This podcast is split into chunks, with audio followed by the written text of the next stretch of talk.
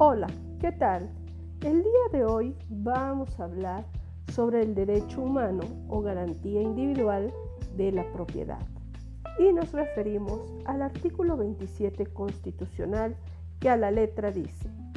la propiedad de las tierras y aguas comprendidas dentro de los límites del territorio nacional corresponde originariamente a la nación, la cual ha tenido y tiene el derecho de transmitir el dominio de ellas a los particulares, constituyendo la en propiedad privada. Segundo párrafo. Las expropiaciones solo podrán hacerse por causa de utilidad pública y mediante indemnización, que son unos elementos indispensables para que se puedan ejecutar las expropiaciones. Por lo que compete al tercer párrafo, nos indica que la nación tendrá en todo tiempo el derecho de imponer la propiedad privada, las modalidades que dicte el interés público, así como el de regular, en beneficio social, el aprovechamiento de los elementos naturales susceptibles de apropiación,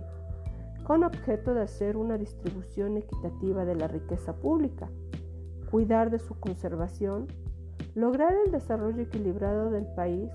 y el mejoramiento de las condiciones de vida de la población rural y urbana. En consecuencia, se dictarán las medidas necesarias para ordenar los asentamientos humanos y establecer adecuadas provisiones, usos, reservas y destinos de tierras, aguas y bosques, a efecto de ejecutar obras públicas y de planear y regular la fundación, conservación, mejoramiento y crecimiento de los centros de población para preservar, restaurar el equilibrio ecológico, para el fraccionamiento de latifundios, para disponer en términos de ley reglamentaria la organización y explotación colectiva de los ejidos y comunidades, para el desarrollo de la pequeña propiedad rural, para el fomento de la agricultura, de la ganadería, de la silvicultura y de las demás actividades económicas en el medio rural, y para evitar la destrucción de elementos naturales y los daños que la propiedad pueda sufrir en perjuicio de la sociedad.